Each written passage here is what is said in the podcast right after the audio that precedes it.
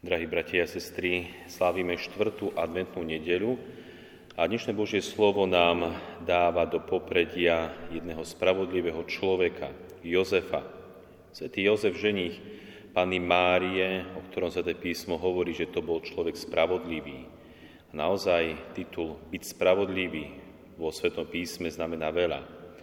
Hoci bol svätý Jozef týmto človekom, človekom spravodlivým, predsa a jeho život nebol ľahký, nebol na rúžiach ustlatý.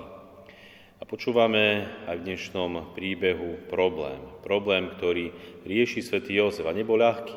Počúvame o tom, ako mal problém a keď človek má problém, tak začína viac rozmýšľať, uvažovať, rozmýšľať, čo urobí. A to robil aj svätý Jozef svätý Jozef uvažoval. Uvažoval, čo urobí, keďže jeho snúbenica, jeho nevesta, panna Mária, bola v požehnanom stave, bola tehotná. Očividne nie s Jozefom. A tak tým prirodzeným ľudským rozumom Jozef uvažuje a rozmýšľa, čo urobí. Či panu Máriu obžaluje, zneveria, tým pádom ju potrestá, vystaví hambe, alebo či ju prepustí a tým uchráni práve pred tým zlom, ktoré ju môže postihnúť. A vidíme, že ako tak Jozef uvažuje, tak máme napísané, nechci ju vystaviť potupe. On má rád panu Máriu, on ju ľúbi či miluje a aj keď navonok ako by ho podviedla, urobila zlo, zlo proti nemu, nechce sa jej zlom odplatiť. Naopak chce stále iba dobro pre ňu. Nechce ju vystaviť potupe. A tu vidíme jeden problém, ktorý nastáva v živote človeka. Hoci Jozef uvažuje, predsa naráža akoby na tie limity a hranice ľudského rozmýšľania. Jednoducho nedokáže nájsť to správne riešenie. Dokáže možno nájsť to najlepšie riešenie, aké len môže vo svojom rozmýšľaní a vnímaní či uvažovaní, ale predsa nedokáže nájsť to najlepšie riešenie, to Božie riešenie, čo chce sám Boh.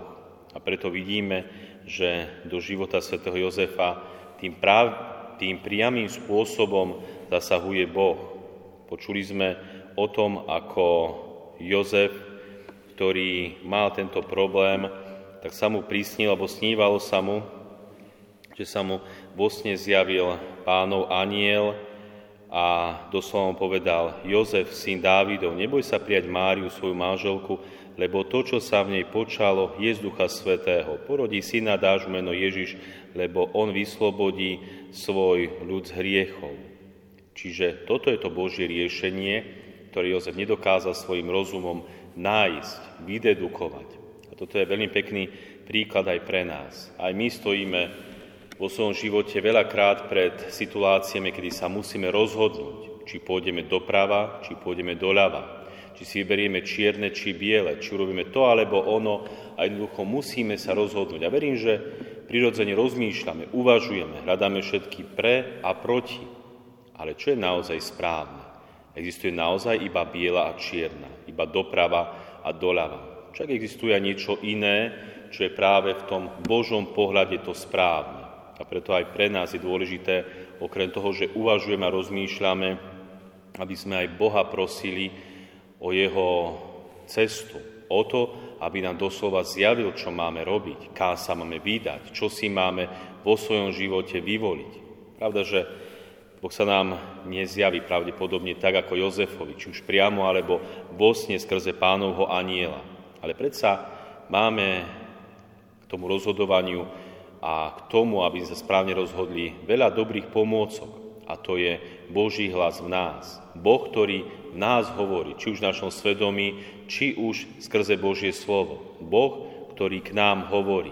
Preto naozaj dobre počúvajme Boží hlas v nás. Dobre čítajme Božie slovo a prosme Ducha Svetého, aby nám objasňoval, čo Boh od nás chce, alebo kam nás chce Pán Boh posunúť. My máme tento Boží hlas, ktorý nevidíme, ale predsa ozýva sa nám v našom svedomí, v našom vnútri a aj skrze Božie slovo.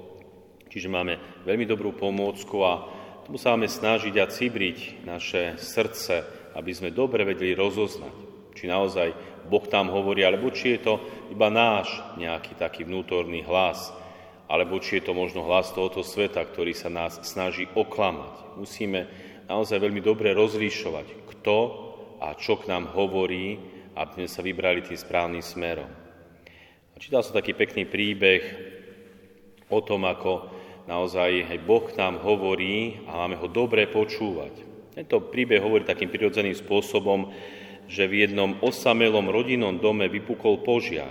Obyvateľom sa podarilo na posledný okamih vybehnúť vonku a kým sa bezmocne prizerali, ako plamene pohodcú ich príbytok, uvedomili si, že chýba 5-ročný chlapček. Tento, keď videl dym a plamene, nevybehol ako ostatní, ale cúvol a bez toho, že by to ostatní zbadali, ustupoval pred rastúcimi plameňmi hore schodami vyššie v dome. Otec sa chcel za ním rozbehnúť do domu, ale už bolo príliš neskoro. Zúfali volali na neho.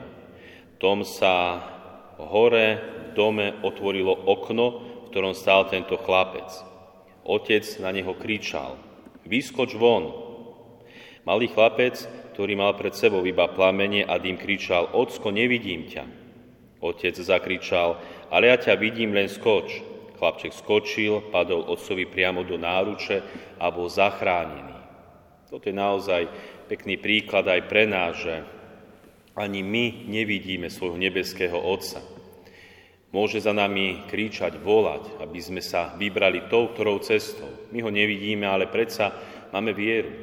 Vieru, že veríme, že to, čo Boh má pre nás pripravené, hoci to na prvý pohľad môže vyzerať aj ťažké, možno bolestivé, možno nie pohodlné, predsa je toto najsprávnejšie, aby nás zachránil, aby nás obdaroval svojou milosťou a tak, aby sme aj my kráčali správnym smerom. Teraz, v advente, kedy pomaly končíme už toto adventné obdobie a vstupujeme do toho krásneho vianočného obdobia, kde chceme radosne oslavovať príchod Ježiša Krista, ktorý sa narodil a prichádza k nám vo svojou, so svojou milosťou. Snažme sa o to, dobre počúvajme, dobre aj rozmýšľajme a hlavne skrze Božú pomoc a inšpiráciu dobre si voľme v živote, kam pôjdeme a čo budeme robiť. Amen.